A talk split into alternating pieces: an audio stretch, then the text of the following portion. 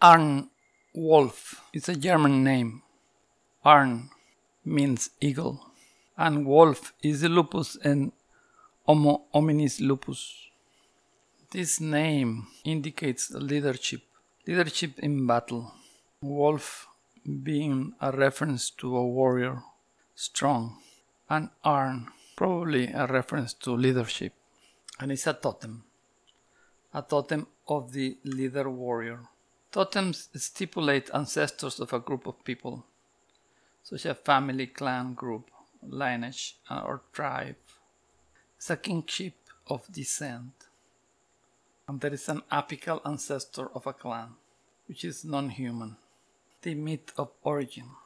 Although the term is Ojibwe from North America, totemistic beliefs are not limited to Native Americans.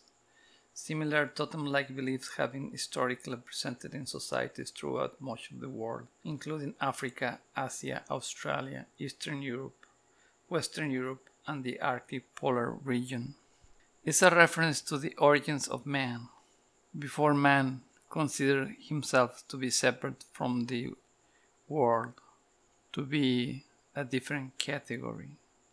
In modern times, some single individuals, not otherwise involved in the practice of a tribal religion, have chosen to adopt a personal spirit, an animal helper, which has a special meaning to them, and this can be referred as a totem.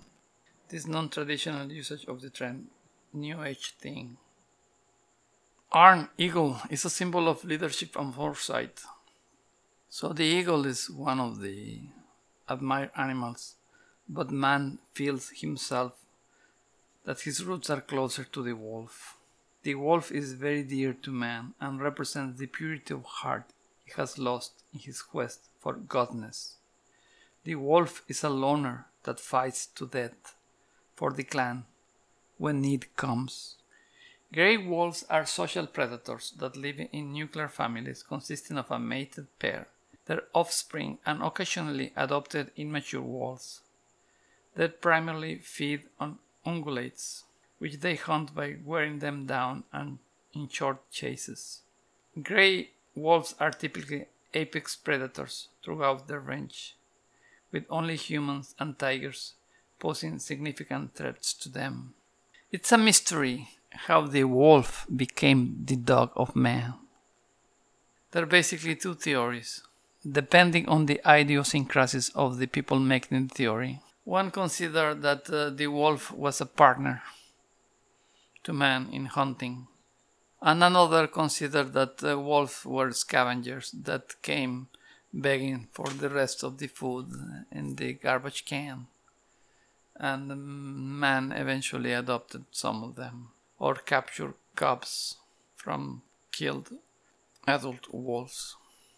But the the respect that man has for the wolf, as indicated in the traditional stories, indicate that probably the theory of partnership is likely.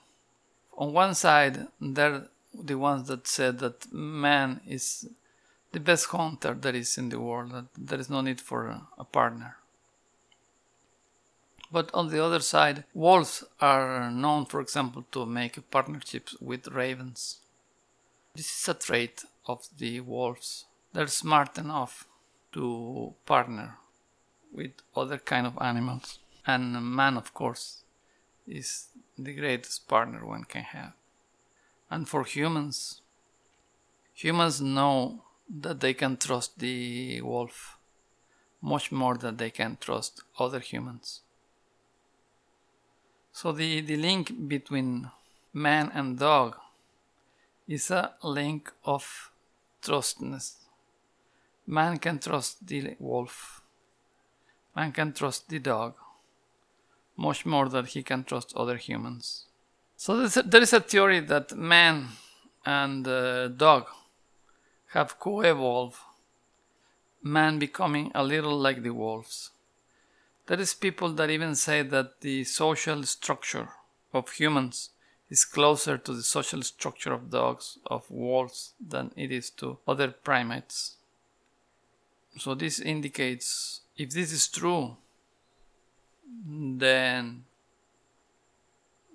then this is another support to the idea that the relation of man and wolf started as a partnership. When canids hunt as a pack, they can, because of their focused attention and close cooperation, act much more as an integrated system than any group of chimps or lions, where the individuals that make the kill and can maintain possession of the carcass or take it over by force will get the lion's share.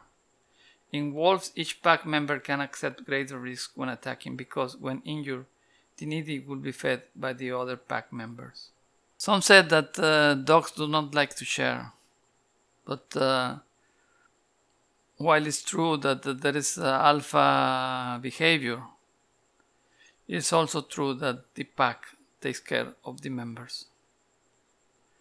This cooperation and risk sharing, not only among uh, close relatives but among individuals bonded as mated pairs or by lasting friendships among individuals of the same gender, is the central feature of canid pack living.